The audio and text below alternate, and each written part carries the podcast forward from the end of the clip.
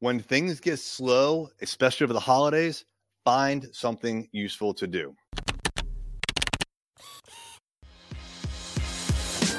Hey there, I'm Eric Olson. And I'm Kevin Daisy. Join us on our journey to building a $100 million company.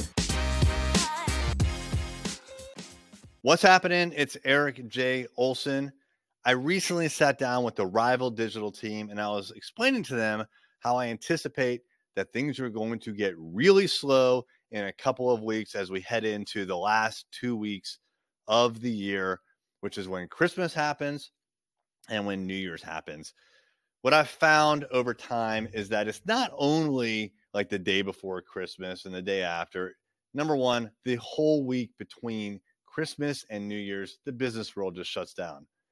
But in reality, it's the week leading up to Christmas as well. The last two weeks of the year is when everything just shuts down in business.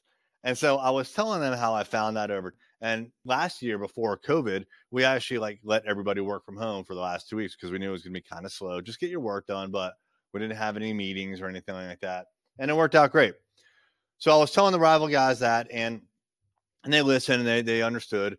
And then I got a call day or two later saying, Hey Eric, you know, you mentioned it's going to be slow.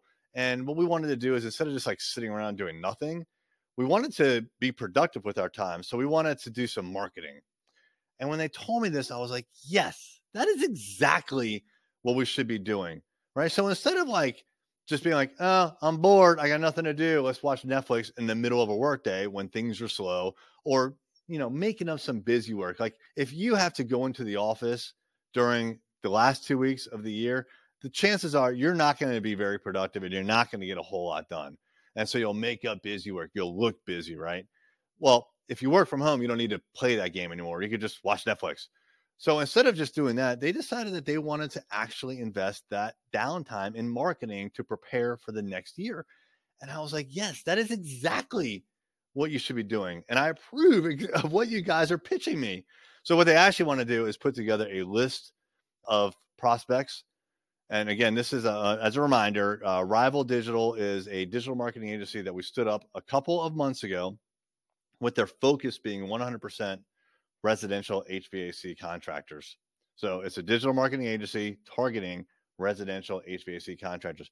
We already have a list of about 2,000 of these decision makers in the United States. And we have things like the physical address so what they want to do is send postcards, which we've done before at Array Digital.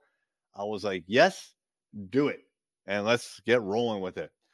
So, look, here's the lesson learned. We've got some slow times coming up, even like the first week or so of the new year. You know, people are still like kind of getting into the groove of it, shaking off the cobwebs from Christmas and New Year's. It takes a little time for people to get back up and running. Leverage that time to the best of your ability. Figure out what you can do to get your business ahead versus just taking advantage of downtime that you don't even sometimes necessarily even want.